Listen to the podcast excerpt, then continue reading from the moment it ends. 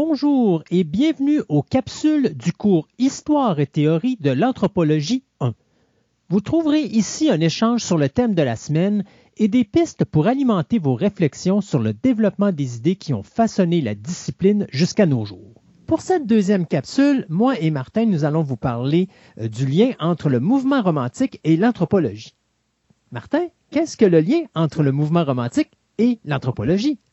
La, première capsule qu'on a enregistrée euh, portait sur euh, les philosophes des Lumières, on va dire, des gens qui se faisaient des grandes théories de l'humanité, de la nature humaine. Hein. on a parlé, par exemple, de Thomas Hobbes, on a parlé euh, de, de, Montaigne, qui tentait de s'inspirer euh, des contacts coloniaux entre l'Europe et le reste du monde à leur époque pour développer une vision de ce qui était l'humanité dans son ensemble, on, peut dire. Aujourd'hui, ce qu'on va examiner, c'est un peu la réaction à cette approche-là. C'est-à-dire que euh, on va regarder particulièrement comment des gens se sont insurgés un peu contre les grandes généralisations que les philosophes des Lumières faisaient face à, propos de l'humanité. Euh, notamment, la période dont il va être question va être celle qui va suivre presque directement la Révolution française. La Révolution française, c'est vraiment euh, un point culminant où on tente de rendre réel beaucoup des théories qui ont été développées durant le siècle des Lumières qui l'a précédé. Et là, on voit que tous ces beaux principes, le droit, la démocratie, le gouvernement par le peuple, euh, les, principes universaux euh, de la raison, de la liberté, etc., ben, appliqués dans le concret, ça posait des problèmes. Hein. Et, très rapidement, la Révolution française s'est transformée en un, régime qu'on va appeler la terreur, où les révolutionnaires décident plutôt euh, d'imposer leur vision de la société que euh, de la, euh, la laisser émerger. Et surtout, la Révolution française se transforme en guerre de conquête, les guerres napoléoniennes en particulier, à la grandeur de l'Europe on tente d'exporter cette révolution-là et d'exporter les idéaux qui viennent avec. Donc, on tente d'exporter une sorte d'universalisme à des gens qui, euh, finalement, euh, avaient une autre opinion, on va dire. Donc, le mouvement romantique en, en anthropologie, on peut dire, même si l'anthropologie n'existe pas encore à cette époque-là, émerge comme une réaction face à ces prétentions-là d'imposer le meilleur système aux autres, les euh, meilleurs droits, euh, les meilleurs principes de gouvernement. Et face à cet universalisme-là, on va voir émerger à la fin des années 1700 et surtout au début des années 1800 euh, une réaffirmation de la différence des cultures, euh, surtout des cultures européennes dans le cas qui, qui nous intéresse au départ. C'est-à-dire que c'est d'abord le mouvement romantique et d'abord une réaction locale, on peut dire, à euh, l'universalisme euh, des Lumières. Donc, c'est cet environnement-là qu'on va explorer aujourd'hui, notamment dans l'univers euh, allemand. Donc, dans l'univers euh, germanophone, on va vraiment critiquer ce qu'on voit comme une sorte d'impérialisme français et euh, une tentative d'imposer des, des, normes, des valeurs françaises au peuple allemand. Donc, le mouvement romantique va trouver beaucoup de son, de son énergie et, et de sa de sa définition dans ce, ce, ce choc des cultures-là. Évidemment, on va voir que ça va se répandre à plusieurs dimensions, euh, au-delà de l'Europe et aussi à l'intérieur même euh, des, des, pays européens, où on va commencer à avoir une opposition entre ce qu'on va appeler la culture traditionnelle de plusieurs pays et euh, la, on peut dire les, les grands principes universaux des Lumières. Si je peux me permettre, Tantôt, tu disais l'anthropologie n'est pas encore créée. Donc, ça veut dire que, parce que de ce que, depuis qu'on en parle, de ce que je remarque, l'aspect scientifique est pas vraiment placé encore, il est pas vraiment là. Donc, c'est vraiment plus des idéologies qui se combattent, donc des choses qu'on imagine beaucoup plus que des choses qu'on va euh, expérimenter. Oui, tout à fait. C'est-à-dire que euh, la, formation de ce qu'on va appeler la discipline anthropologique, c'est une longue histoire où l'anthropologie se coupe de, on peut dire, de ses ancêtres, d'une certaine façon. Dans la première capsule, on a parlé d'une rupture importante entre l'anthropologie et la théologie. Hein. Tout d'un coup, la, Bible n'était plus euh, le seul guide pour comprendre les, les sociétés humaines et d'où vient l'humanité, qui est l'humain, etc. Donc, cette rupture-là avec la théologie, à l'époque dont on parle, elle est faite. Par contre, on est encore les deux pieds très fermement plantés dans la philosophie. Et la philosophie des Lumières, elle est très spéculative, justement. Comme tu dis, euh, c'est des, expériences de pensée. Euh, on en a parlé la dernière fois où euh, un philosophe s'assoit à son bureau puis commence à penser bon mais de quoi avait l'air l'humanité avant qu'existe la société? Donc une question très vague très abstraite et on va tenter d'inventer une réponse. Donc, effectivement, tout ça est très empreint d'idéologie. Et durant la période dont on va parler aujourd'hui, c'est un des éléments qui va changer. C'est-à-dire qu'on parle de la période où l'anthropologie commence à couper les ponts avec d'avec la philosophie, d'avec la spéculation pour s'intéresser aux sociétés réelles, euh, aux, gens qui vivent autour de nous, et euh, aux détails, on peut dire, de leur, euh, de leur culture et de leur société. Donc, effectivement, c'est une grande transformation qui va s'opérer au tournant, on peut dire, du 19e siècle. Donc, cette transformation-là va impliquer quand même un débat idéologique. Et c'est ça qu'on pourra regarder un peu plus en détail à l'instant. C'est-à-dire, elle va opposer deux genres de sociétés qui ont été imaginés pendant les Lumières. Donc, ces deux genres de sociétés-là, on, peut les appeler, euh, bon, c'est difficile de trouver des termes assez englobants, là, mais disons que on va dire d'un côté les sociétés non modernes et de l'autre côté les sociétés modernes. Donc, c'est la grande opposition euh, qui s'est créée et qui a été tout à fait euh, travaillée dans la philosophie anthropologique dont on a parlé dans, la première capsule. Donc, cette opposition entre les non modernes et les modernes, on va la valoriser de différentes façons selon justement l'idéologie de chacun. Hein. Euh, c'est-à-dire que d'un côté, vous allez voir, euh, on peut dire, un camp euh, moderniste qui, lui, pousse très fort pour la rupture d'avec les modèles anciens de la société. On, a une idée un peu de, de ce que ce modernisme-là implique, là, euh, parce qu'on vit dans des sociétés qui le valorisent beaucoup. Donc, on parle du progrès technologique, euh, on parle euh, de l'individualisme qui est valorisé, on parle de plein de d'éléments comme la vie urbaine, etc. Donc, une société moderne. De l'autre côté, on a l'image d'une société qu'on peut dire non moderne, qui est soit celle qui a précédé, euh, donc les sociétés antérieures, qu'on va dire traditionnelles, ou des sociétés qui ne sont pas encore touchées par, euh, on pourrait dire, les progrès de la modernité, pour les personnes qui, qui vont valoriser ça.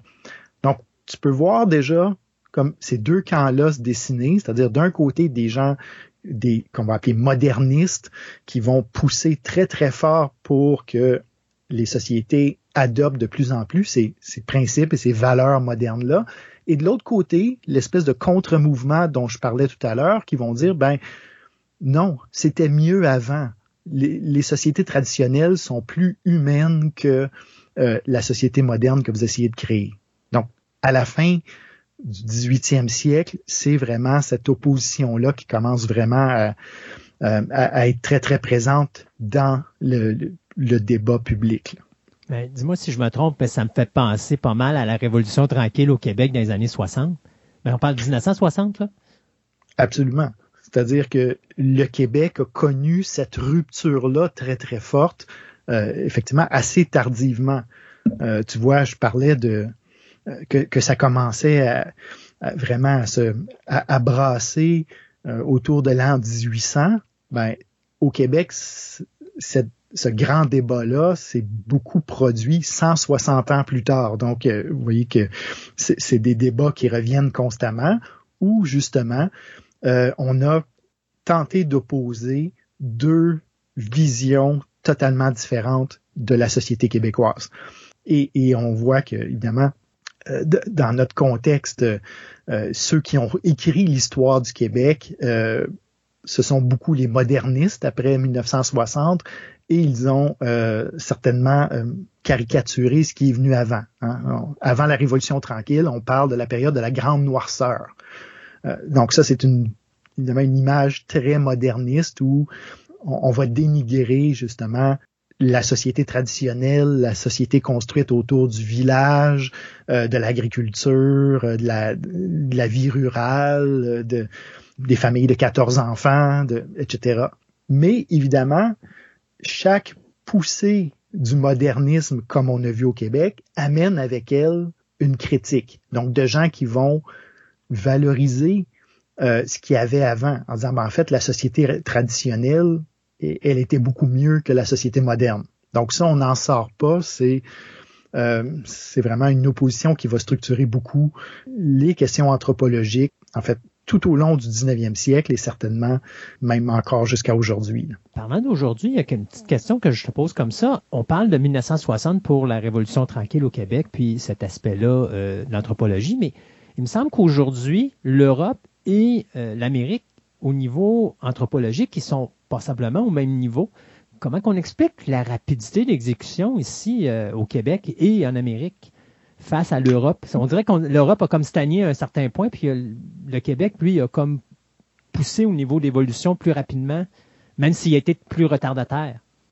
Oui, ben en fait, c'est une question qui va être importante, euh, non seulement pour l'histoire du Québec, mais euh, pour tout ce qu'on va appeler l'anthropologie du développement. C'est-à-dire que une des théories qu'ont les modernistes, et ça, ça renvoie euh, euh, à, un philosophe qui, bon, qui s'appelait Condorcet, c'est que à partir du moment où une région du monde aurait euh, commencé à, s'organiser selon une structure moderne, on peut dire, donc principe des droits individuels, universaux, euh, rejet de la tradition, grande, euh, grand investissement dans la modernisation technologique, par exemple, économique. Donc, à partir du moment où il y aurait une région du monde qui serait engagée dans ce processus-là, ben, elle pourrait exporter cette modernité-là au reste de la planète. Donc, je sais pas si tu vois ce que, ce que je veux dire, mais il y a cette idée-là que la modernité peut être comme une sorte de paquet déjà constitué que, qui peut être passé d'une société à une autre. C'est un des, euh, euh, disons, une des dynamiques très importantes à l'intérieur du colonialisme, par exemple. Il y a beaucoup d'idéologues qui justifiaient le colonialisme sur cette base-là d'exportation de la modernité euh, à l'ensemble des sociétés du monde. Et, et, effectivement, dans le contexte de la Révolution tranquille au Québec, on voit par exemple l'importation de beaucoup de modèles économiques, euh, l'importation de, euh, de beaucoup de, euh, de, de, de, principes de gouvernement ou d'inspiration culturelle. Évidemment, ça, c'est la vision optimiste de la modernité une sorte de modernisation de l'ensemble de la planète où euh, tout le monde serait plus libre, tout le monde serait plus, disons, aurait des droits individuels plus respectés. Euh, la modernisation économique euh, fait en sorte que les gens ne seraient plus dépendants, par exemple, de l'agriculture et des caprices de la nature, mais pourraient mettre juste des engrais chimiques et, et, et avoir une source de nourriture garantie, par exemple. Donc ça, c'est ce qu'on va appeler le discours plutôt triomphaliste de la modernité avec ça, il y a toujours l'envers de la pièce, il y a toujours la critique qui vient avec. Des gens qui vont dire, ben, en fait, la modernité, c'est juste de l'impérialisme, c'est juste l'Europe qui exporte sa culture ou qui tente d'exporter sa culture aux autres. C'est une force très aliénante qui coupe les gens de, de leur société, qui coupe les gens de leur culture, qui coupe les gens de, euh, de leur lien avec la nature, par exemple. Donc, ça reste très présent partout, en fait, dans toutes les sociétés du monde où euh, on, a constamment à, s'interroger sur ce que signifie cette modernité-là qu'on tente tout le temps de nous imposer, disons. Mais ça l'amène un côté positif, comme tu disais, parce que ça fait avancer cette société qui est en retard, vu qu'on amène des nouvelles choses dans cette société-là, mais ça peut causer un problème aussi parce que faut que la société assimile cette information-là, puis si elle va trop vite, elle peut l'assimiler toute de travers, c'est-à-dire faire des choses, mais elle ne la comprend pas. Oui, en fait, euh, on, pourrait dire que euh, toutes les sociétés ont, mal assimilé justement les principes de la modernité. Il n'y a pas un exemple quelque part sur la planète où euh, le rêve de la modernité est réalisé. Hein. Partout, on, va voir les, effets néfastes de cette modernité-là. Par exemple, la pollution industrielle, euh, l'isolement des gens dans des villes qui sont devenues impersonnelles, etc. Donc, et, même cela, ça a fait dire à, un sociologue, anthropologue qui s'appelle Bruno Latour. Latour a écrit un livre qui disait Nous n'avons jamais été modernes. Donc, en disant ben, qu'il n'y a pas une société qui a réussi à faire ce pas-là vers l'idéal de la modernité. Et au contraire, ce qu'on vit, comme dit une autre anthropologue qui s'appelle Anna Tsing, ce sont plutôt les ruines de la modernité, les ruines du capitalisme. On, a eu bon un peu la, vision qu'on avait là, dans la science-fiction des années 50, là, cette idée-là que un jour euh, on va vivre jusqu'à 200 ans, puis on va manger des petites pilules qui vont abolir complètement euh, euh, la famine dans le monde, et on va voyager dans des autos volantes, et on va donc il y aura plus de pauvreté, puis il y aura plus de saleté nulle part, etc. Donc cette espèce de vision radieuse là d'un monde euh, parfaitement moderne, euh, c'est une vision qui va revenir souvent et qui va s'effondrer euh, sous la réalité là, un peu de, ce que ce développement-là implique dans bien des cas. Puis d'ailleurs, ben, tu vois, tu me parles de ça, puis moi, ce que je vois, c'est l'avancement technologique présent, actuel, de voir à quel point même, en prenant juste Internet, avec tous les réseaux sociaux, les choses comme ça, ça évolue tellement vite que euh, les gens ont de plus en plus de difficultés à suivre. Les jeunes suivent beaucoup, mais dès qu'on voit l'âge monter, on sent que la société a de la difficulté à assimiler cette nouvelle technologie-là. Donc ça, ça devient une problématique également. Absolument. C'est toujours... Et, et ça, euh, on peut vraiment le, lier à, plein de contextes. Euh, la modernité arrive toujours avec cette promesse d'être quelque chose d'émancipatoire, quelque chose qui va améliorer notre vie. Internet, les technologies de, communication, par exemple, promettent une plus grande démocratie. Tout d'un coup, euh, par exemple, il y, a des gens qui vont dire, ben, euh, on, va pouvoir, euh, les citoyens vont pouvoir, avec leur téléphone intelligent ou en étant branchés, vont pouvoir se prononcer beaucoup plus directement euh, sur les enjeux de société et, et, à la limite euh, voter euh, dans, un, dans une démocratie directe où chaque décision du gouvernement ben, va être soumise à un, à un, vote envoyé à ton téléphone et les gens vont, vont avoir leur mot à dire. Bon, et il y a des choses qui vont dans ce sens-là, comme des budgets participatifs, etc. Mais quand on regarde la réalité, ben cette modernité-là, elle crée pas nécessairement plus de bonheur et elle crée pas nécessairement, disons, euh, une meilleure société.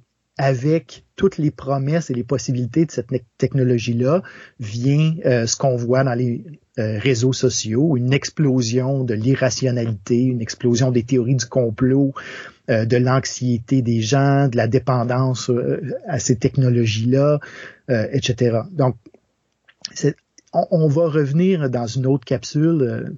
Euh, si je me trompe pas, ça va être dans, euh, deux épisodes sur ce qu'on va appeler le malaise de la modernité. C'est-à-dire qu'il y a beaucoup de gens qui ont réfléchi justement à toute cette souffrance-là que la modernité peut créer.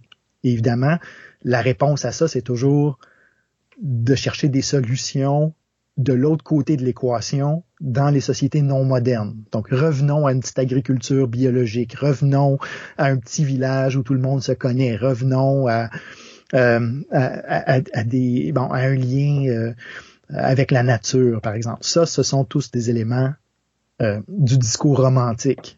Un élément où est-ce que l'être humain se sent plus à l'aise, plus en contrôle.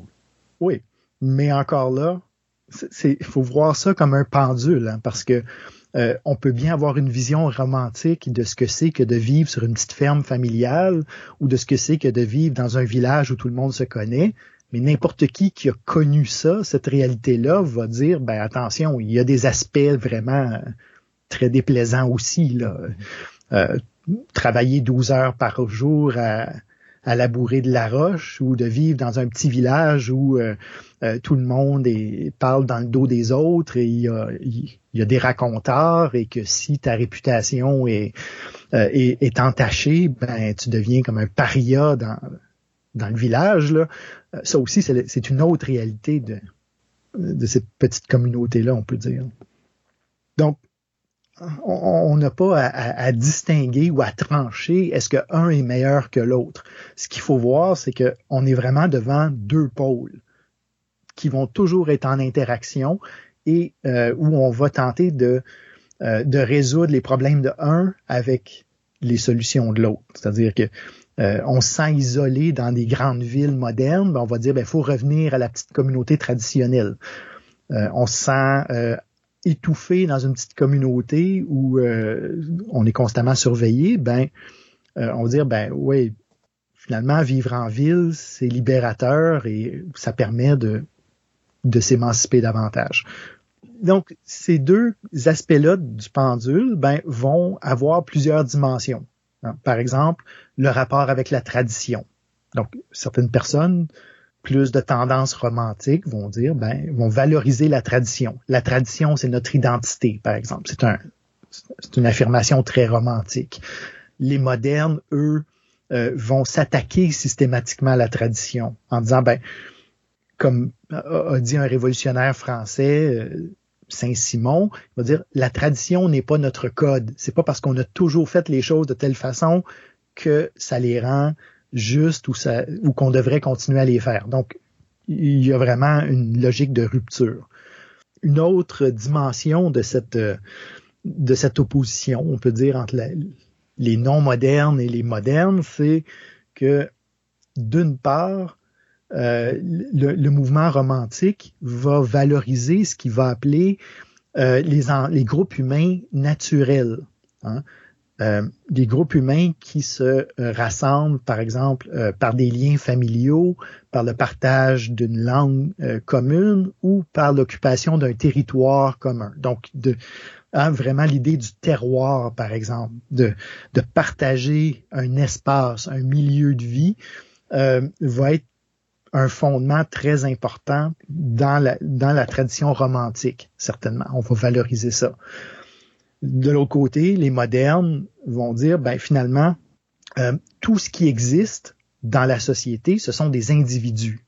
Et la société devrait plutôt euh, non pas être basée sur une appartenance naturelle, mais basée sur l'adhésion à un contrat. Hein. C'est-à-dire que euh, on partage des lois, on partage des institutions, et n'importe qui qui vient de n'importe où qui veut adhérer à ce contrat social-là peut entrer dans, euh, dans la société.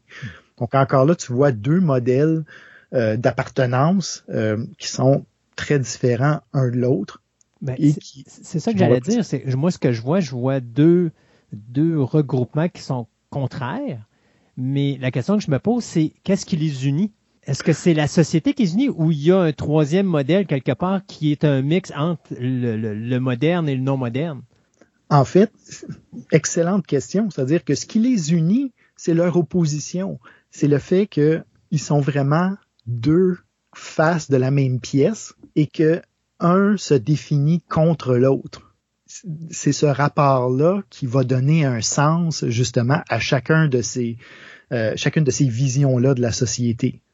Donc, il n'y a pas de troisième terme au sens euh, où il y aurait quelque chose de radicalement différent de euh, de la modernité ou de ce qui lui est extérieur, mais il y a un troisième terme dans le sens où toutes les sociétés et surtout, on pourrait dire, toutes les idéologies, les manières de voir la société sont un mélange des deux. Donc, c'est comme deux vraiment, euh, tu peux voir ça comme deux contenants de blocs légaux, là, et euh, chaque personne et chaque mouvement euh, social, politique va assembler ensemble euh, des blocs d'un côté ou de l'autre pour faire sa propre petite euh, recette.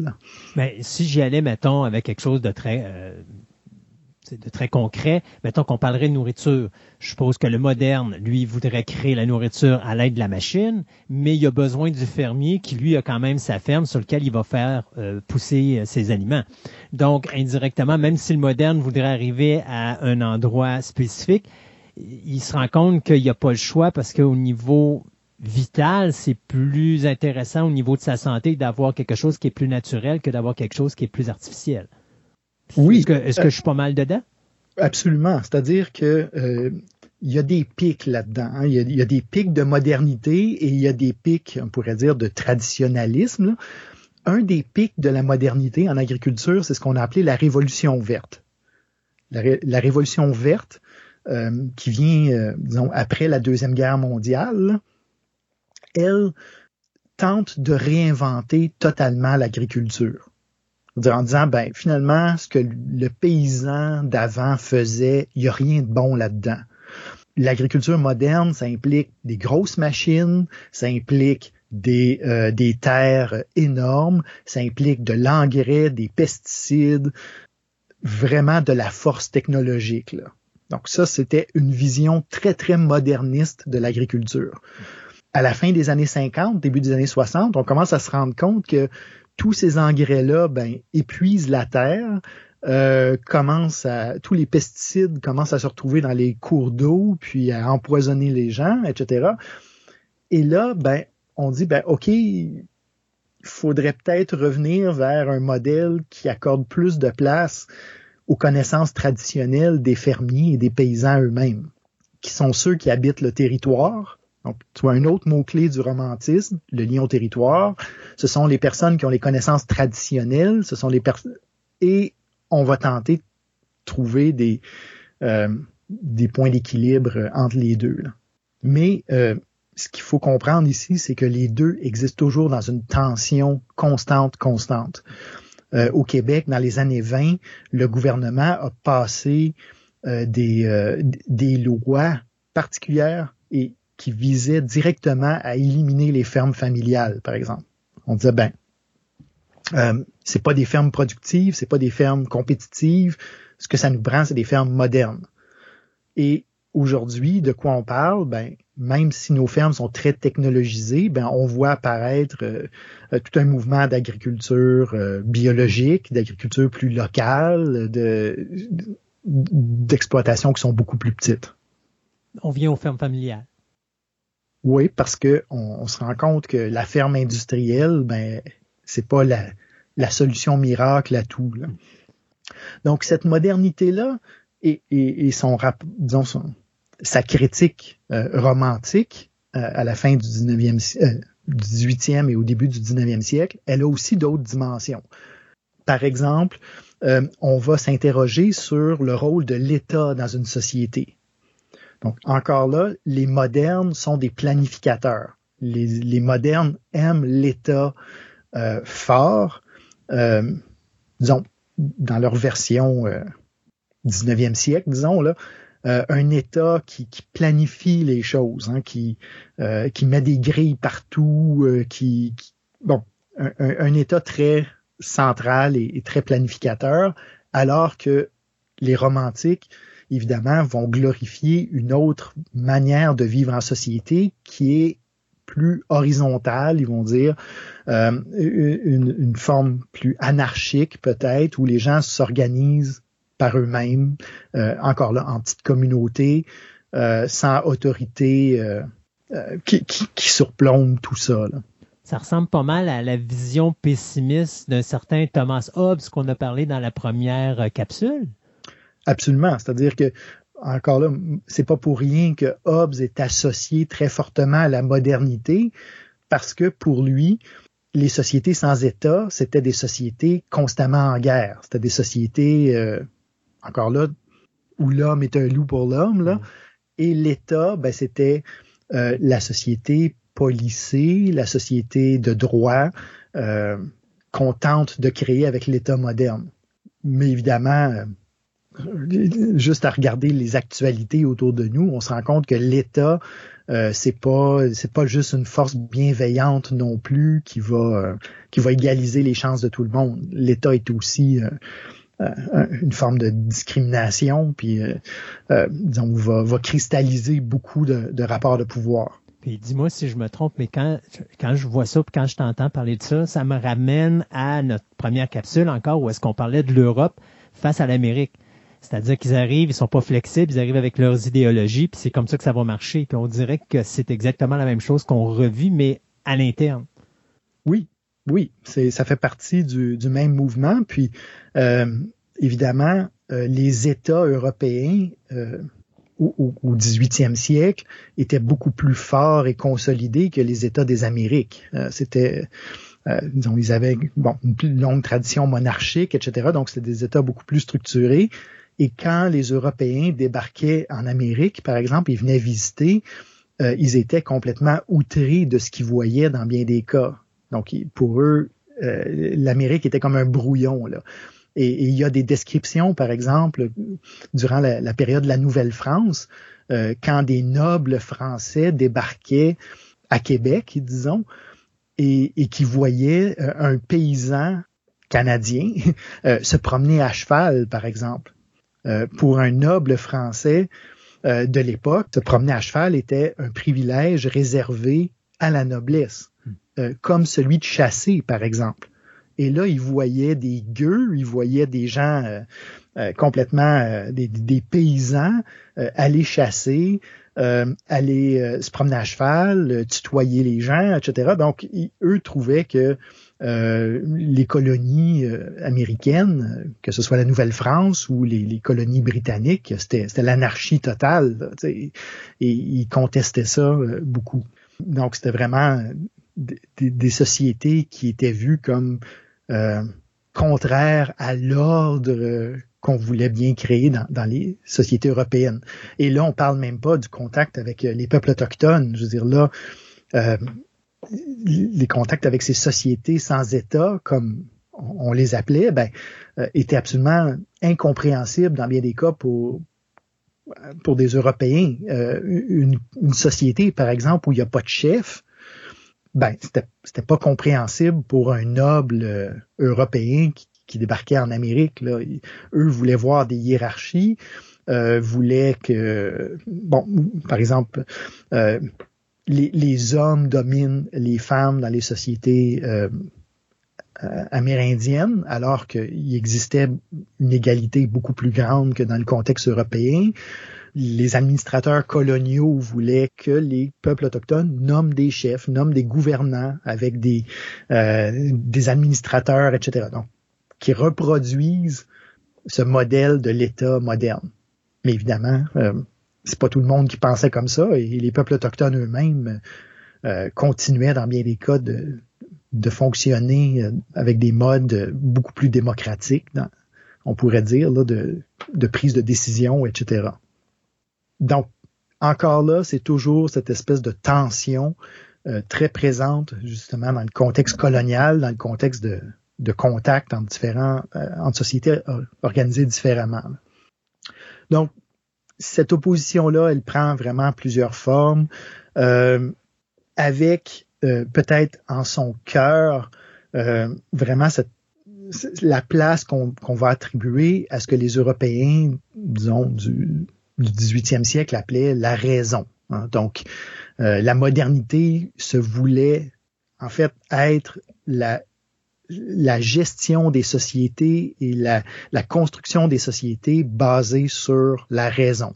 Et à ça, on, opposait d'autres logiques, euh, qui ont déjà été regroupées, par exemple, sous le grand terme de magie ou de euh, d'une vision plus euh, où les êtres surnaturels, par exemple, ont une place beaucoup plus grande dans la vie sociale, euh, où euh, euh, on va prendre des décisions politiques basées sur la, des rituels chamaniques et la divination, par exemple, etc. Donc, encore là, ce qu'on va appeler l'épistémologie de chacune de ces sociétés-là, de la société qui se veut moderne et de la société qui est en résistance, en fait, là, dans, bien des cas, à cette modernité-là, ben, bon, ça, ça va être des, des principes totalement différents un de l'autre. Mais à ce moment-là, est-ce qu'on considère que euh, euh, la prémodernité va critiquer ce qu'est la modernité, donc elle va faire le contraire, donc être ce qu'elle est? Et même chose du côté de la modernité, elle va regarder la prémodernité, elle va dire ça n'a pas de sens ce qu'ils font. Donc, euh, face à la critique qu'ils font à cette société de, de, gens, ils vont faire totalement le contraire, puis ils vont apporter leur évolution. Oui. en fait, justement, c'est cette tension-là entre différents principes, différentes visions de la société qui va jouer euh, dans tous les contextes du monde, par exemple. C'est-à-dire que euh, si vous vivez dans une société euh, qui a une... bon, je vais prendre un exemple de, mes propres terrains ethnographiques. Dans, dans, le sud du Mexique, dans, dans les sociétés mayas très traditionnelles, par exemple, on a euh, vraiment une autorité des hommes sur les femmes. Même en contexte colonial, on a des sociétés qui, sont très centrées sur le pouvoir des hommes.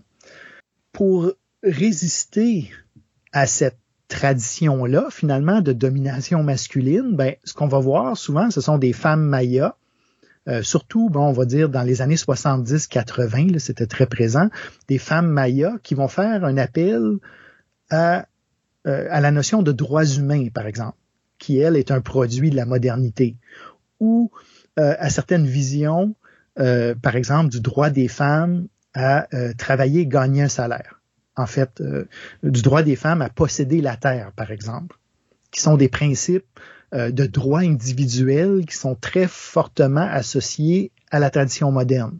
Donc, vous voyez que ici, d'un côté, des, femmes mayas qui veulent questionner et critiquer l'ordre traditionnel maya vont aller piger certains éléments dans les modèles offerts par l'État mexicain ou par les organismes de droits humains internationaux ou par euh, les, les, déclarations des Nations Unies ou quoi que ce soit.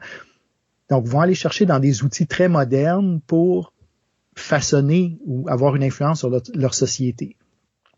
Inversement, et, et c'est à l'époque où on parle, c'est ça qui est beaucoup plus prévalent, disons, là, euh, autour des années 1800.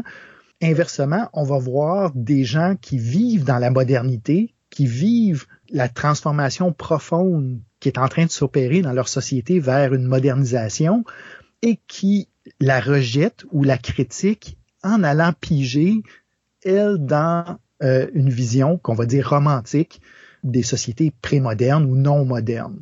Et, ça, ça va être particulièrement le cas, euh, par exemple, de quelqu'un comme Rousseau. Rousseau est, associé vraiment à l'émergence du mouvement romantique euh, en, Europe. Et euh, à partir de, la seconde moitié du 18e siècle, donc 1760 à peu près, donc même avant la Révolution française, même avant que, que la modernité montre commence à montrer son côté euh, euh, laid, on pourrait dire. Là. Euh, on avait déjà des traces là, de, de cette recherche de quelque chose non moderne comme, comme un lieu de, de ressourcement humain, d'équilibre humain et, et, de vie saine, disons. Là dans un de ses romans, euh, Rousseau, euh, bon, un roman intitulé la, Nouvelle Héloïse, il va introduire une image tout à fait romantique, quelque chose qui va rester dans le mouvement romantique, je dirais, jusqu'à aujourd'hui. C'est-à-dire l'image du plein air. Hein. Euh, la modernité, comme on a vu, comme on a dit, euh, elle aime contrôler, elle aime les villes, elle aime les, plans de rue carrés et, euh, le béton, et, etc. Le romantisme glorifie la nature par opposition à ça. Euh, et, Rousseau va populariser justement une image qui va avoir une résonance très très forte en Europe, qui va être l'image d'une région, d'un pays, la Suisse, comme d'une sorte de paradis terrestre. Donc ça, c'est une image romantique. Ça, c'est vraiment euh, donc toute l'imagerie, par exemple, du monde alpin va être très très imprégnée de cette euh, vision romantique là. Au Moyen Âge, il y a des cas documentés euh, de femmes de la noblesse qui voyageaient à travers les Alpes. Hein donc, et, ces femmes-là qui, bon, une femme de la noblesse, disons, à la Renaissance ou au, au bas Moyen Âge, devait être une femme cultivée. Donc, devait être une femme qui était vraiment versée dans les arts humains, la belle musique, la poésie, les bonnes manières, donc tout ce qui était euh, très, on pourrait dire, très artificiel, hein, qui était comme une création humaine.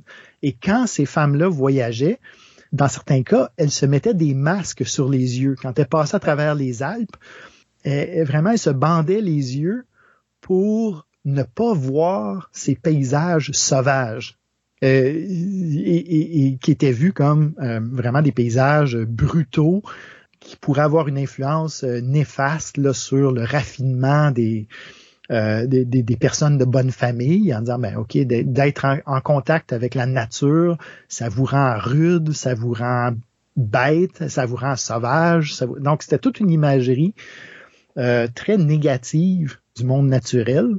Et à partir de Rousseau, on commence à inverser cette représentation-là en disant, ben finalement, non, en fait, ce qui est, ce qui est laid, c'est ce qui est artificiel dans la société, dans les, les manières de la cour où euh, on s'habille avec des robes qui n'ont pas d'allure ou des, des costumes totalement ridicules. Et ce qui est vraiment authentique ce qui nous rapproche de l'humain, au contraire, c'est d'être en contact avec cette nature euh, sauvage et, euh, et, brute, là, qui va nous ressourcer, qui va faire de nous des meilleures personnes, euh, plus en forme, plus plus morales, plus heureuses et, et libres. J'ai une petite question qui va paraître drôle. Est-ce qu'on peut considérer la société, on pourrait dire, non moderne, comme étant la société religieuse, puis la société moderne comme étant une société athée? Est-ce qu'il y a un lien entre les deux? Oui, c'est un, euh, c'est un des marqueurs justement de cette dichotomie-là. Euh, c'est-à-dire que, évidemment, d'un côté, euh, dans le mouvement romantique en particulier, on va glorifier ce qu'on pourrait appeler grossièrement la religion. Mais je dirais que ce qu'on va glorifier, c'est beaucoup plus un aspect de euh, de spiritualité. Donc, il va avoir comme un rejet de des grandes églises, la grosse architecture, de euh, vraiment du cérémoniel des religions, mais on va glorifier beaucoup justement cette nature euh, nature divine en fait, le mystère.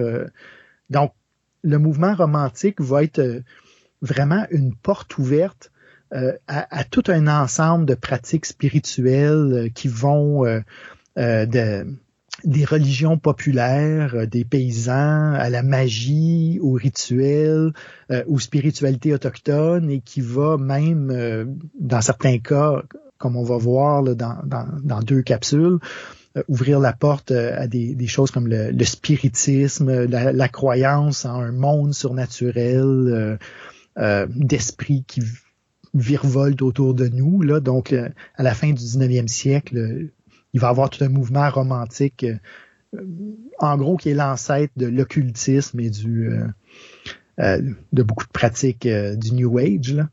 Et de l'autre côté, évidemment, la modernité, elle, elle veut extirper tout ça. Elle, veut, comme disait Max Weber, elle veut désenchanter le monde. Elle veut vraiment revenir à, à, une vision du monde qui est complètement euh, vidé de cet aspect euh, de surnaturel. Plus réaliste. Ben, elle se présente comme plus réaliste. évidemment, c'est un mot que les modernistes vont utiliser pour parler d'eux-mêmes. Mais évidemment, euh, ce que les anthropologues, en fait, ce qui est en train de se dessiner dans ce dont on discute, c'est un espace justement où il y a tout un ensemble de personnes qui peuvent questionner ces affirmations-là en disant, ben, la science, la modernité se dit plus réaliste, mais c'est quoi le réel? Euh, si, euh, par exemple, c'est pas pour rien que le mot romantique ou romantisme est associé beaucoup à, euh, au domaine des émotions, par exemple. Donc, à l'époque, la modernité, c'était une, une, modernité un peu Star Trek, là, Dr. Spock, là, où le réalisme et, la raison demandaient de se couper radicalement des émotions. Le mouvement romantique va faire exactement l'inverse et, remettre les émotions complètement en avant et dire ben euh, non, les émotions aussi font partie de la réalité et il faut les prendre en compte. Donc, en prenant une idéologie comme on parle de Star Trek, on pourrait dire que Captain Kirk était la version non moderne et que Spock était la version moderne? Absolument. Et, quand tu les découpes, tu les regardes, euh, comment fonctionne le Capitaine Kirk? Ben, il fonctionne à l'instinct. Donc, l'instinct, c'est une des catégories, un des concepts justement romantiques très importants. Je veux dire, la vie intérieure, euh, l'animalité de, l'humain qui doit, qui est quelque chose de positif, l'instinct, euh, la force, la vigueur, etc. Ça, c'est vraiment euh, tout l'aspect, y compris le lien avec la nature, etc. très très proche de, du mouvement romantique et évidemment Star Trek met en scène ce contraste-là à sa façon en, montrant justement l'opposé de, ce de cet instinct-là qui est une, vision très cérébrale de l'être humain, euh, rationnel. Et, en fait, euh, il y aurait un troisième personnage, le, médecin, McCoy, Dans, Star Trek, qui lui est, encore beaucoup plus proche de la nature. C'est quelqu'un, lui, est encore plus impulsif et plus euh, plus intuitif. mais bon, évidemment, le thème de Star Trek, c'est que tout ça fonctionne ensemble et est complémentaire. Là. Euh, ce qui n'est ben, pas toujours euh, ça ramène, Ça ramène à ce que je demandais tantôt, tu sais, quand on parlait d'un troisième, d'un lien entre les deux. Pour moi, c'est ça. T'as McCoy qui va être vraiment le non-modernisme, t'as Spock qui est le modernisme, mais, mais t'as Kirk qui est comme entre les deux, qui est mm-hmm. capable de joindre les deux, puis qui est comme le lien entre les deux pour faire en sorte que et McCoy et Spock sont capables de, de, de sont capables d'être un à côté de l'autre sans, sans se tabasser finalement. Oui, absolument, avec un mélange de rationalité et d'instinct où à la fois on est capable d'écouter des arguments, mais on est capable d'agir de manière euh, très, très décisive et rapide euh, d'un coup. Donc, effectivement, c'est des choses qui se retrouvent dans la culture populaire, euh, ces figures-là, et, évidemment, bon, on, on, commencera pas à s'étendre trop là-dessus, mais la science-fiction est, certainement une continuité de, de ces vieux débats-là, certainement, que qu'on trouve euh, jusqu'à nos jours. Mais on va y revenir dans, quelques minutes parce qu'on va voir que euh, au 19e siècle aussi, il y a eu cette espèce de, de redécouverte là, de, de la fiction euh, dans la manière de penser les sociétés. Mais avant ça, on doit passer par un personnage qui est vraiment la clé de toute cette transformation-là d'une anthropologie très cérébrale, très euh, spéculative, à une anthropologie qu'on va dire de terrain, euh, une anthropologie qui s'intéresse vraiment euh, aux cultures telles qu'elles existent. Et ce personnage-là, c'est une figure du très importante du mouvement romantique allemand qui s'appelle Johann Herder, H-E-R-D-E-R. E et plus précisément, d'un de ses livres qui s'appelle Histoire et culture. Donc, ça peut sembler un peu anodin comme titre, mais euh, Herder se caractérise par le fait qu'il est un des personnages qui a contribué de manière très, très importante à introduire le mot culture dans notre vocabulaire. Quand tu réfléchis à ce qu'est une culture, euh, tu penses en termes herderien. Tu penses en, selon les termes qui ont été posés par ce, euh, personnage-là, euh, il y a plus de 250 ans.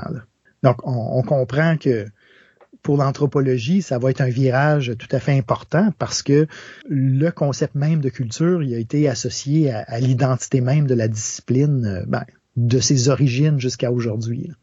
Donc, Herder à bien des égards, est encore considéré comme un philosophe, un historien, pas encore comme un anthropologue ou un ethnologue, mais c'est un des personnages qui va contribuer à arracher graduellement l'anthropologie du champ de la philosophie et d'en faire quelque chose de euh, complètement distinct.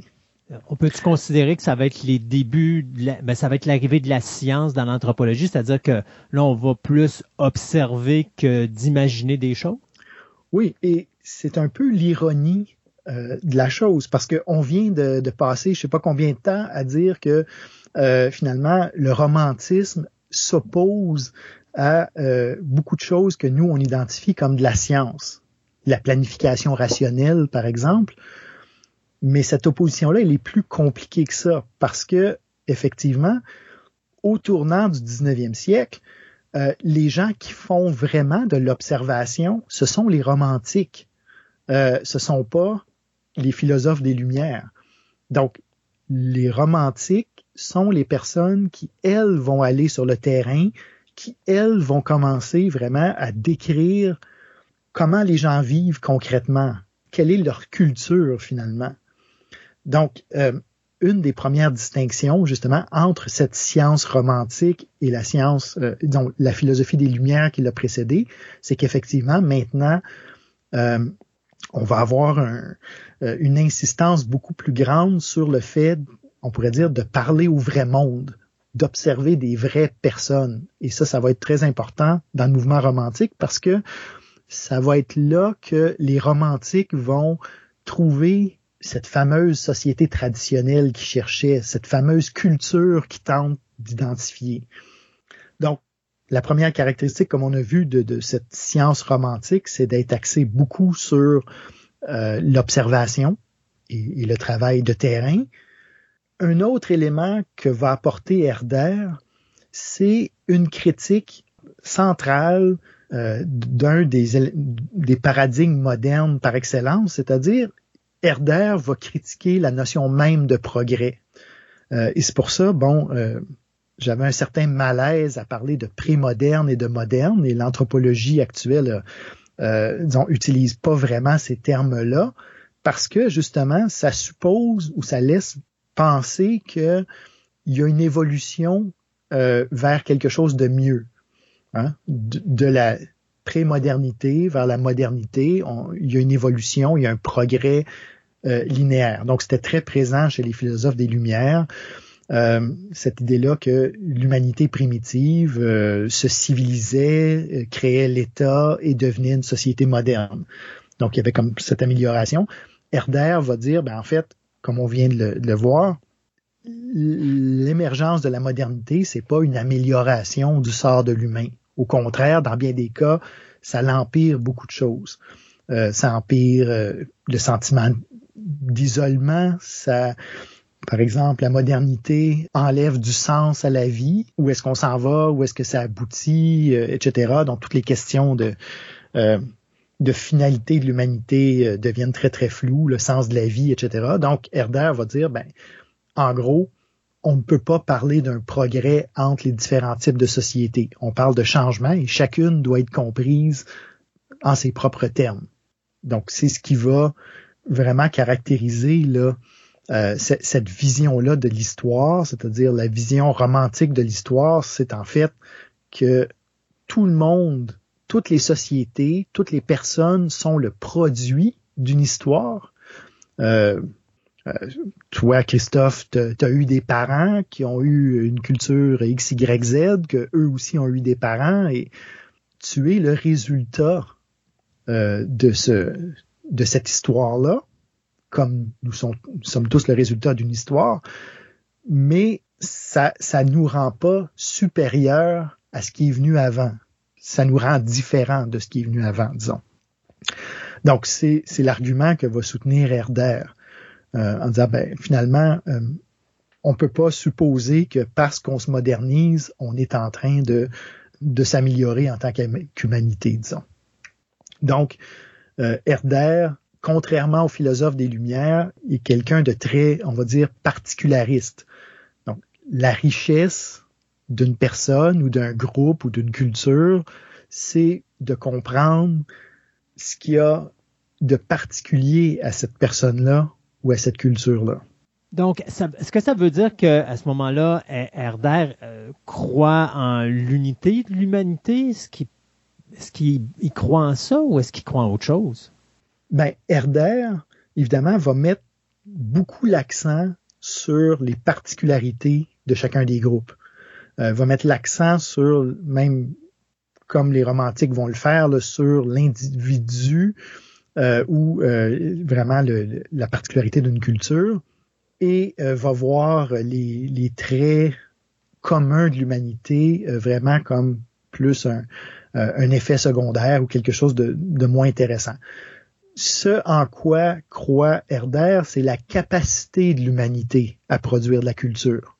Donc, tous les humains ont une culture, euh, tous les humains sont capables de créer de la culture. Donc, il y a un déplacement ici vers vraiment une réflexion sur la capacité des gens, qui, elle, est universelle, mais ce qu'on va créer concrètement, ça, ces résultats-là vont être très, très différents selon les contextes, selon le territoire, selon l'histoire de, de chaque groupe et, de chaque personne.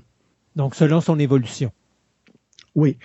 L'évolution, dans ce sens-là, vous voyez, c'est pas un progrès général de l'humanité qui passerait de euh, d'hommes des cavernes, disons, à euh, philosophes modernes. C'est pas, pas un progrès linéaire comme ça, mais c'est vraiment que chaque culture locale se construit avec le temps selon des, des réalités qui, qui lui sont propres. OK. Juste pour que je comprenne, euh, on a deux frères jumeaux ou deux sœurs jumelles.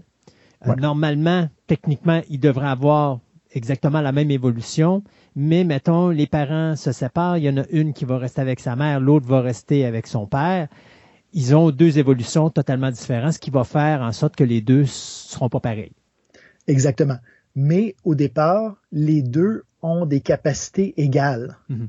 Les deux sont capables de se développer, les deux sont capables de, euh, de façonner leur vie, d'apprendre euh, un langage, par exemple, ou d'apprendre euh, une culture. Donc, ça, c'est vraiment un élément important ici parce que on va à la fois parler de traits communs à l'humanité, comme les deux personnes jumelles ont des capacités communes, mais ces capacités-là vont se développer de manière totalement différente. C'est de la façon qu'ils vont apprendre cette information-là, puis des choses qu'ils vont vivre dans leur vie qui va faire que leur vision de ce qu'ils vont apprendre va, va pouvoir être différente. Oui, et Herder va dire qu'en bout de ligne, il n'y en a pas un qui va être meilleur que l'autre. Il n'y en a pas un qui va être plus avancé que l'autre. Chacun va avoir sa propre histoire et euh, va s'être créé à travers cette histoire-là. Et donc, lorsque les deux sont réunis ensemble, ils vont peut-être se compléter. Ou peut-être être absolument incapables de se comprendre. OK.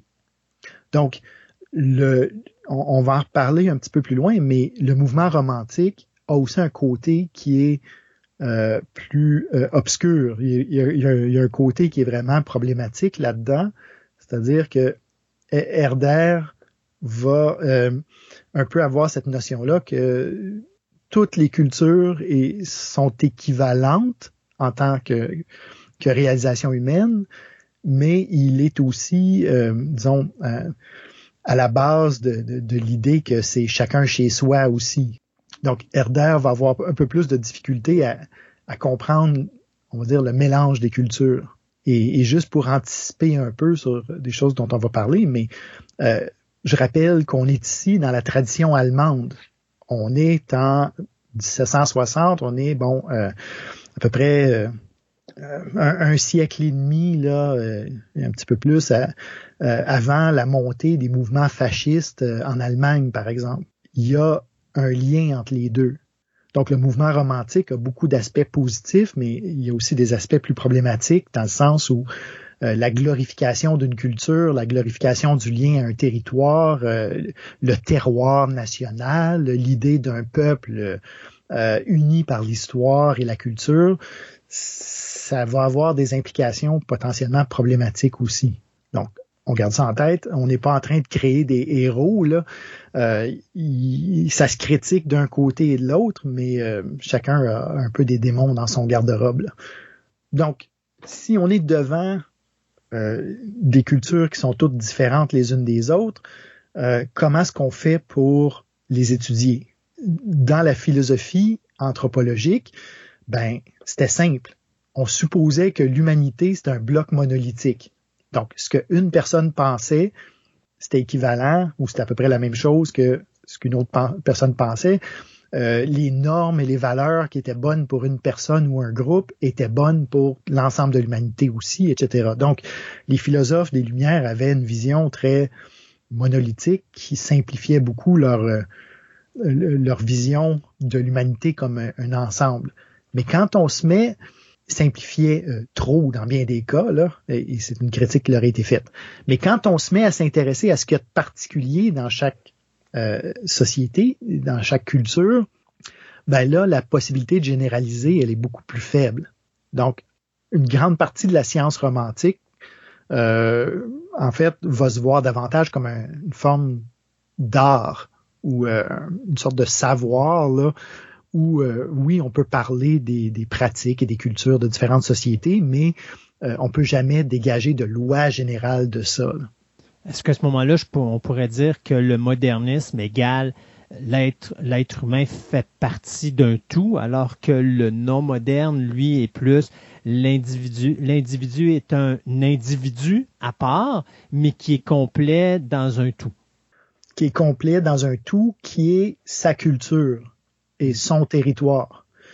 Euh, effectivement. Et c'est pas pour rien, par exemple, que euh, la modernité a donné lieu à euh, des, productions comme la Déclaration universelle des droits humains, par exemple. L'idée des droits humains, c'est-à-dire une liste de droits qui s'appliquerait à tous les humains de toute la planète sans aucune différence. Donc ça, c'est un principe très moderniste on peut voir que ce principe-là, évidemment, peut avoir des aspects très positifs. Tout le monde, euh, je pense, est d'accord avec l'idée que des droits humains euh, minimum devraient euh, vraiment s'appliquer à, tout le monde et qu'il y, a plusieurs principes importants là-dedans. Mais en même temps, ces droits-là sont définis à partir d'une vision très européenne et s'appliquent pas nécessairement à toutes les réalités. Hein. Et il y a des gens qui vont dire, ben finalement, l'idéologie des droits humains, ben c'est juste euh, finalement les Européens qui essayent d'imposer leur morale aux autres. Donc, le romantisme vient parler de cette différence-là. Et le romantisme va vraiment pousser cette idée-là qu'effectivement, chaque culture est un univers en elle-même. Elle ne peut être jugée que par ses propres normes à elle, etc. Donc, c'est vraiment l'autre, comme toujours, l'autre facette de cette pièce-là. Euh, mais évidemment, euh, étant donné qu'on ne généralise plus euh, de, la même manière, ben on, s'éloigne de ce qui est une science. Et on va voir à la fin du 18e siècle, justement, ce qui est en train de devenir l'anthropologie, on va le voir se diviser en deux grands camps, très différents l'un de l'autre. C'est-à-dire que d'un côté, il y a des personnes qui vont tenter de continuer à voir l'humanité comme un tout et de développer ce qu'on va appeler une science naturelle de l'humain. Cette branche-là, par exemple, va être marquée par euh, beaucoup d'études sur la biologie humaine. Donc l'étude euh, de l'évolution humaine qui va venir éventuellement. On n'est pas encore euh, durant la période où on parle beaucoup d'évolution au sens biologique, mais par exemple, on va s'intéresser au, squelette, à la forme du crâne, euh, tenter de développer bon une espèce de compréhension de l'humain à partir de, euh, de, sa biologie, parce qu'on on voit que la biologie elle est commune à tous les humains. Là.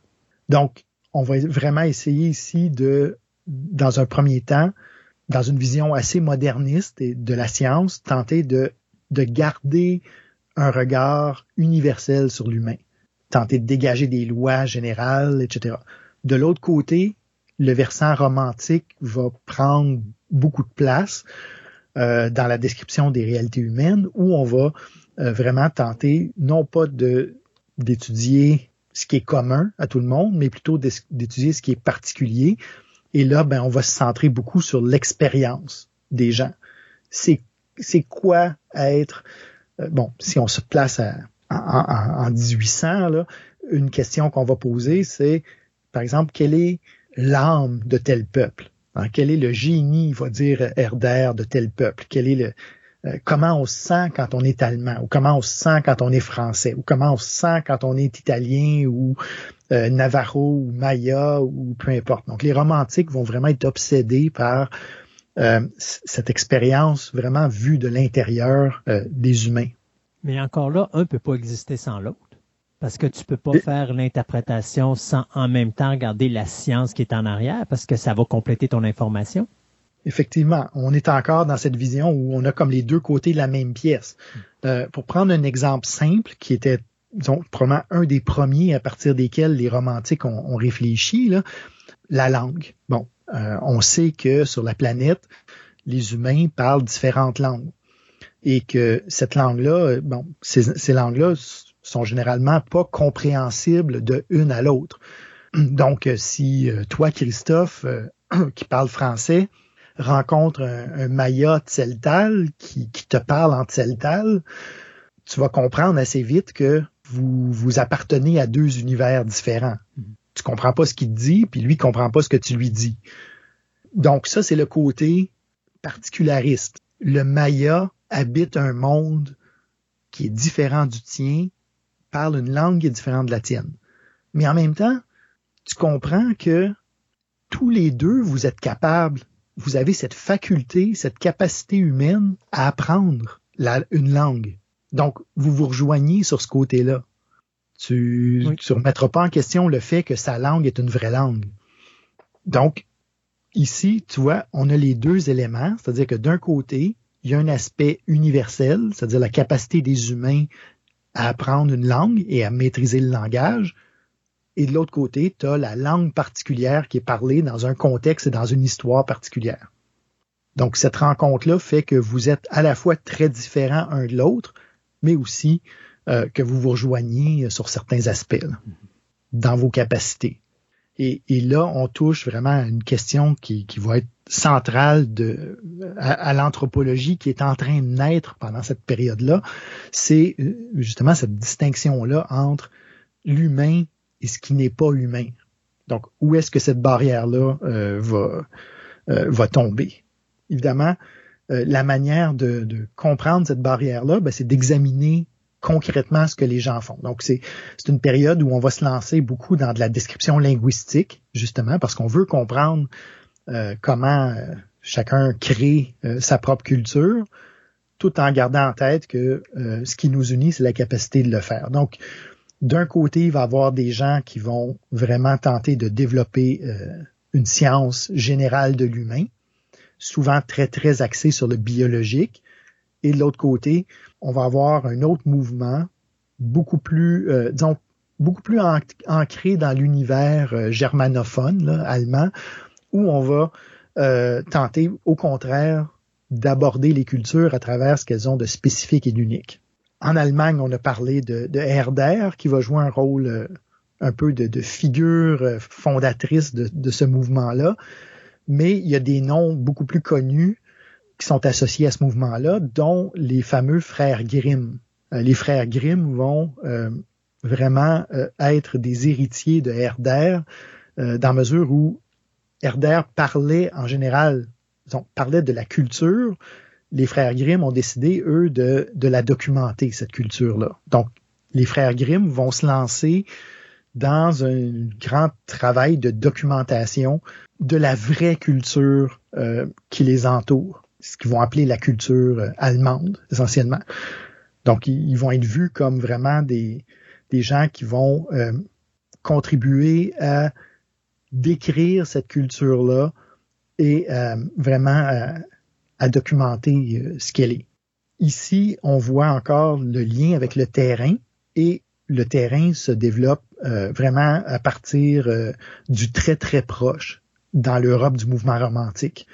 On va commencer à s'intéresser vraiment aux, gens qu'on côtoie au, quotidien. Est-ce que ça va rester juste en Europe ou ça, ils, vont, ils vont couvrir aussi les peuples d'autres pays ou d'autres continents? L'origine vraiment de cette réflexion-là ou de cette méthode romantique, on peut dire, elle porte sur des terrains qui sont européens. Donc, vraiment, euh, l'anthropologie, en tant que, que, discipline institutionnelle, va, va naître avec des terrains très, très proches et graduellement, on va appliquer ces méthodes-là à d'autres régions du monde. Et des méthodes comme la description linguistique, la, la collecte de mythes et de folklore, par exemple. Les frères Grimm s'assoyaient avec des, euh, des paysans ou leurs nourrices et euh, demandaient à ces gens-là, qui étaient des gens tout à fait ordinaires, entre guillemets, là, mais qui étaient des gens qui n'étaient pas vus comme des grands philosophes, euh, disons, travaillant dans leur bureau, là, ces gens-là vont avoir un micro, on peut dire, vont avoir la parole et euh, les, frères Grimm en particulier vont compiler leur folklore, leurs histoires, leurs contes de fées, euh, leur culture finalement, et en faire vraiment une description qu'on va dire scientifique. Donc, les romantiques vont vraiment s'intéresser à la culture du proche et surtout aux cultures qui ont été dénigrées historiquement. Donc, il faut se remettre en contexte. Euh, au début du 19e siècle, si vous étiez une personne éduquée, euh, peu importe, euh, disons, la, région du monde pratiquement, certainement en Europe, certainement dans les Amériques, en Afrique aussi, être une personne éduquée, ça voulait dire, par exemple, apprendre le grec et apprendre le latin, de lire des auteurs comme Aristote, par exemple, Sophocle, et des, bon, les classiques de la, de la culture grecque, les, les classiques de, de, la culture romaine, dans des langues qui avaient rien à voir avec les langues locales, etc. Donc, ce qui était considéré comme de la vraie culture, de la haute culture à l'époque, c'était ce, cette éducation classique-là. Les romantiques vont dire, ben, nous, ce qui nous intéresse, c'est au contraire, c'est la culture de ces gens qui sont ignorés par l'histoire euh, la culture de ces gens qui, euh, qui ont un savoir populaire, qui ont une sagesse euh, de paysans ou qui ont une sagesse plus proche de, de l'expérience et on va vraiment tenter de, de valoriser ce qu'on appelait la base culture, c'est-à-dire la, la, culture des gens ordinaires et montrer la richesse là-dedans. Finalement, c'est quoi? On remplace, on remplace la religion par la culture populaire rendu là? En fait, euh, on remplace la, euh, la, religion ah, dans l'univers chrétien, par exemple. Les romantiques vont critiquer la, grande liturgie, par exemple, euh, en latin, que personne comprend dans les églises et qui fait référence à des, à des réalités qui est très loin de ce que les gens vivent et vont vouloir lui remplacer une religiosité populaire. Donc, de remettre de l'avant vraiment la manière concrète euh, que les gens prient, par exemple. Donc, les, petits rituels. Et souvent, ces, rituels-là traditionnels ben, sont des mélanges, euh, des, syncrétismes entre euh, des, pratiques chrétiennes et des pratiques ben, qu'on va dire à l'époque païennes. Donc, les romantiques vont s'intéresser beaucoup à, ces pratiques païennes-là, euh, montrer leur richesse, euh, montrer que ce sont pas des œuvres du diable, par exemple, mais au contraire, qu'elles ont une richesse que la, la, religion froide et distante de la Bible et de, et de la messe là, euh, a perdu. Donc, les romantiques sont vraiment les inventeurs du terrain ethnographique. Ce sont les gens qui ont vraiment les deux pieds sur dans les campagnes, dans les chaumières des gens et qui ont une curiosité face à, euh, à cette différence-là, à ces cultures qui ont été complètement négligées euh, et qui sont euh, pourchassées. Je veux dire, bon, par exemple, les, les, les sorcières, la, sorcellerie qui qui a été ostracisée au, au Moyen Âge à travers bon, des inquisitions, à travers toutes sortes de, de, de chasses aux sorcières, etc ben tout d'un coup, dans le mouvement romantique, ben la magie populaire à la limite, la sorcellerie vont devenir des objets de curiosité et, des objets beaucoup plus euh, valorisés, disons, euh, qu'avant. Donc, euh, on a ici vraiment des toute une entreprise qu'on va appeler d'études et de valorisation de la culture populaire. Et ça va tout d'un coup faire ressortir toutes sortes de, nouvelles, bon, de, nouvelles publications sur des sujets qui étaient complètement dénigré dans les études classiques avant. Par exemple, toute la, toute la mythologie allemande que les frères Grimm vont documenter, euh, les contes qui sont encore euh, parmi nous, le petit chaperon rouge ou euh, Hansel et Gretel, bon, vraiment euh, les contes qui vont alimenter la, la culture populaire, tout d'un coup gagnent des, des lettres de noblesse à travers ce travail ethnographique-là qui veut les valoriser et les mettre en évidence. Derrière tout ça, il y a un projet un projet de résistance à la modernité, un projet de résistance au règne de la rationalité et de, la culture euh, académique, pour, le dire euh, de cette façon-là, qui, que les romantiques vont voir comme ce qu'on pourrait appeler un projet de, réenchantement du monde. Donc, on va tenter de redécouvrir euh, vraiment des, racines fantastiques à la culture et, et etc. Donc, c'est la période euh, par exemple, où on va redécouvrir le Moyen Âge. Euh, on, voit émerger dans le mouvement romantique une glorification du Moyen Âge qui, était complètement disparu. Euh, en fait, le Moyen Âge, c'était l'espèce de d'ennemi que les Lumières se donnaient tout le temps. Les philosophes des, Lumières, bon, et, autres de, de cette période-là, bon, caractérisaient le Moyen Âge comme euh, l'âge des ténèbres, par exemple, encore la grande noirceur, les romantiques vont au contraire les glorifier, montrer qu'il y avait de la noblesse dans cette ancienne manière de vivre. Euh, Walter Scott, dans l'univers anglophone, par exemple, va euh, créer pratiquement de toutes pièces le mythe du chevalier tel qu'on le connaît aujourd'hui noble, dans des combats épiques, euh, euh dans des, récits d'aventure, etc. Donc, euh, le, mouvement romantique va vraiment euh, puiser très très fort dans cette imagerie-là pour faire rêver les gens à une autre époque. C'est d'ailleurs c'est drôle parce qu'aujourd'hui la société, ben, tu as beaucoup de gens qui font partie de regroupements médiévaux, donc c'est quelque chose qui, qui, est revenu à la mode aujourd'hui d'une certaine façon. Absolument. Ce sont des descendants directs euh, du mouvement romantique. Donc, cette idée-là de, de vouloir vivre euh, un rêve médiéval, d'avoir une fascination pour euh, cet univers-là de d'honneur et de gloire et de sentiments et d'instinct, etc. ça, ça date pas d'hier. Je veux dire, c'est vraiment quelque chose qui était présent dès le début du 19e siècle.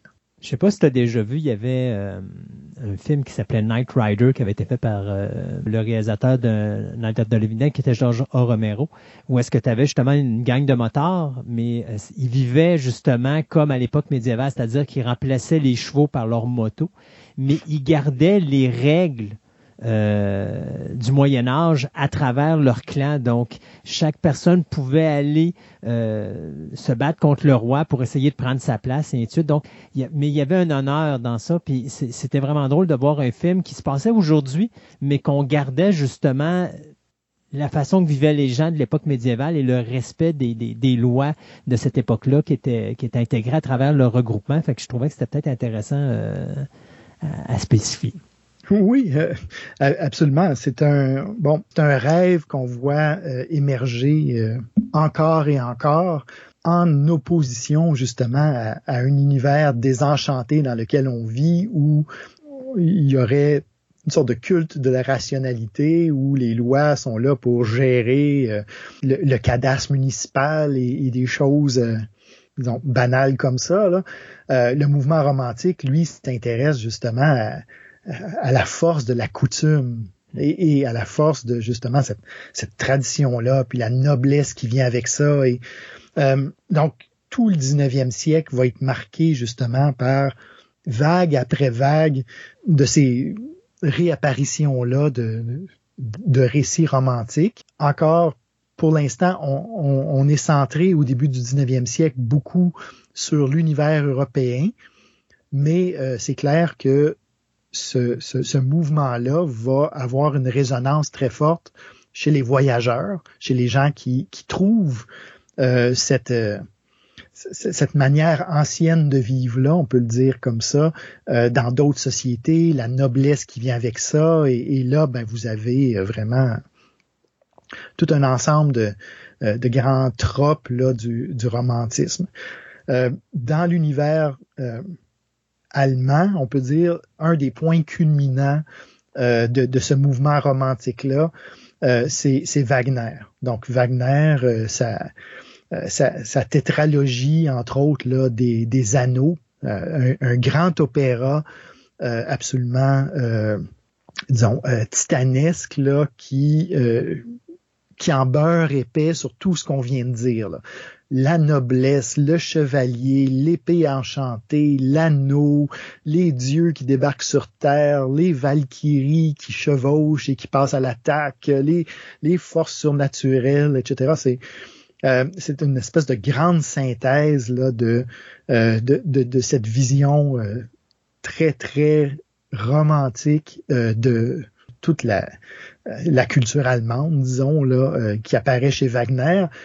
Et Wagner, non seulement se distinguait dans le contenu par un, un, contenu très, très romantique, mais aussi par l'expérience que les gens vivaient euh, quand il allait voir son opéra. il y a des récits où euh, on parle de la manière dont les chandeliers vibraient et étaient sur le point de tomber tellement la musique était forte et tellement c'était euh, Wagner a fait, même fait inventer des instruments là, pour que ça il n'y avait pas d'amplificateur, donc pour que pour que ça bûche encore plus, là, il a fait inventer des types de basses qui, qui, devaient être joués par deux personnes, d'à peu près 10-12 pieds de haut. Et, donc, on voit que le sentiment, l'émotion euh, sont vraiment au cœur de cette vision-là de la culture.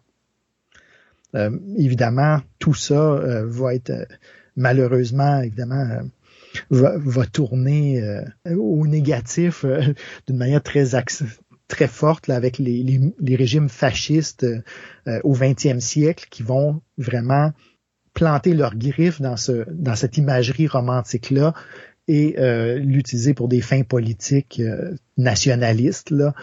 Euh, mais on est ici dans un univers justement où la force de la culture, de la coutume, de la tradition, elle est vraiment branchée sur le 220, on peut dire. Elle est exacerbée au maximum. Tout ça va congeler, va, se coaguler autour euh, d'un ensemble de pratiques qui vont devenir vraiment euh, le cœur, on peut dire, de la discipline anthropologique elle-même. cela a pris beaucoup de temps euh, avant que l'anthropologie reconnaisse son passé romantique et, la fibre romantique qui la traverse, mais c'est indéniable. À partir des années 1980, il y a des historiens de l'anthropologie qui ont vraiment fait ressortir ces filiations-là et euh, il y a beaucoup d'éléments de la discipline qui, qui reprend pour le meilleur et pour le pire euh, certains de ces, de ces éléments euh, romantiques-là. Donc, pour conclure, si ça te va, on peut peut-être juste faire une petite synthèse de certains de ces points-là et, et là, on va voir apparaître vraiment euh, je te dirais, le visage de cette, euh, de cette discipline euh, qui s'agrège tranquillement, qui commence à se consolider, mais au tournant du vraiment du 19e siècle et non, certainement à mesure que le 19e siècle avance, cette anthropologie va devenir une réalité de plus en plus concrète avec des traits de plus en plus reconnaissables. Et beaucoup de ces traits-là sont justement allés jusque euh, en 1900 là, euh, doivent beaucoup au romantisme. Tout d'abord, l'anthropologie va s'attacher très très fortement à tout ce qui est non moderne, pour le dire comme ça. Donc, les autres sciences sociales vont s'intéresser à la ville, euh, à l'État, à l'économie moderne, etc. Mais les anthropologues vont s'orienter pour leur part beaucoup plus du côté non moderne qui va être vraiment l'espèce de terrain là, de, prédilection de la discipline aller jusque pratiquement aux années 1940-1950. Là. Donc, un attachement très, très grand à ce qu'on pourrait appeler l'exotisme. Euh, donc, tout ce qui n'appartient pas à la société moderne va devenir d'un intérêt euh, très, très fort pour les anthropologues c'est l'image classique là, de l'anthropologue qui s'en va dans, dans une petite tribu au cœur de l'Amazonie, euh, faire des rituels chamaniques et euh, regarder bon des, modes de parenté coutumiers qui sont absolument incompréhensibles pour l'Européen moyen. Là.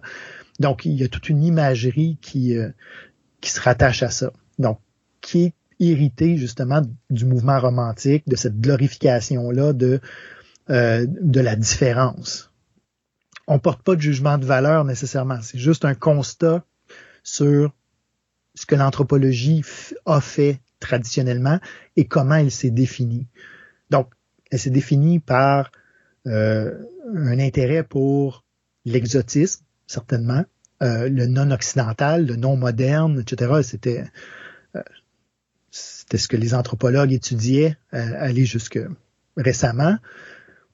Aussi, euh, un intérêt pour ceux qu'on va appeler les subalternes, hein. comme les frères Grimm. Les anthropologues vont se tourner beaucoup vers les gens qui sont oubliés euh, dans la culture dominante. Donc, beaucoup d'intérêt pour les paysans, euh, beaucoup d'intérêt pour les, les personnes qui ont des modes de vie traditionnels à l'intérieur de différentes sociétés. c'est cette prédilection-là va euh, vraiment être un héritage là, euh, de l'anthropologie euh, et, et, et, l'anthropologie va s'éloigner le plus possible de ce qu'on va appeler l'étude des classiques, la grande architecture, le latin, le grec, etc. vont être rejetés, puis on va préférer d'apprendre le maya, de d'étudier les pyramides aztèques, etc. Donc, on regarde ailleurs.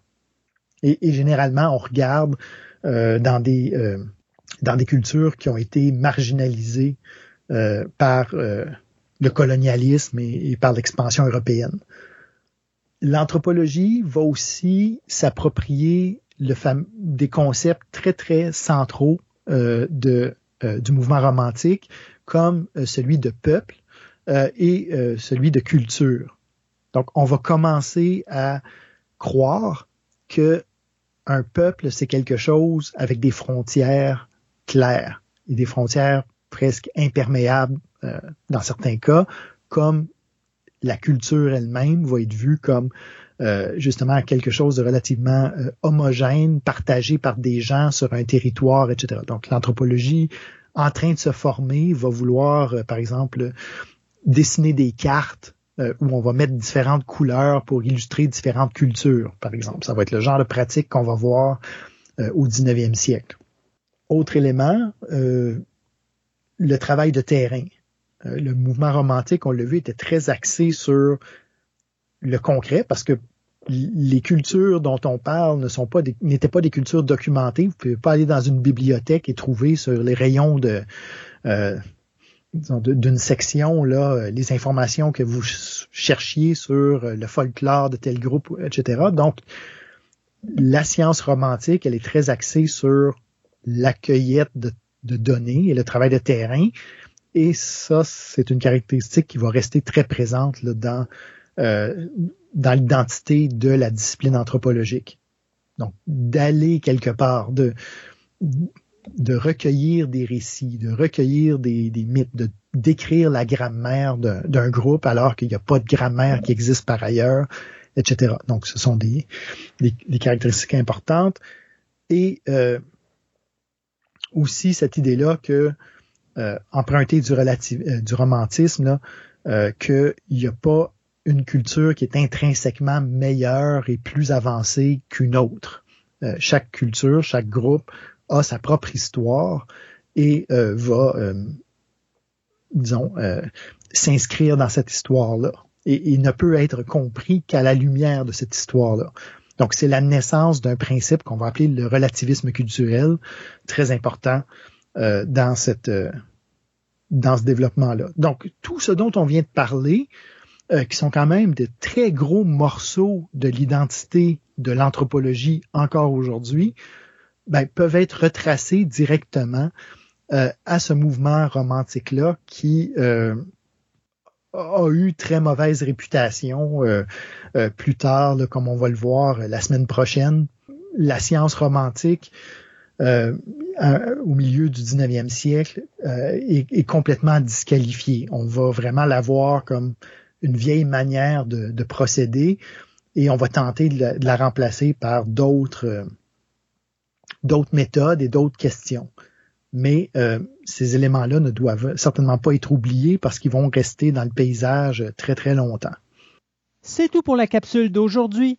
À votre tour maintenant de participer à cette conversation en vous rendant sur le forum du cours et en participant à la rencontre virtuelle avec le professeur les mardis à 15h30. Assurez-vous de consulter le calendrier du cours pour connaître la date de diffusion du prochain épisode. Veuillez prendre note que la musique utilisée pour ce podcast s'intitule Landmine et qu'elle a été réalisée par le groupe Bankrupt Bakery.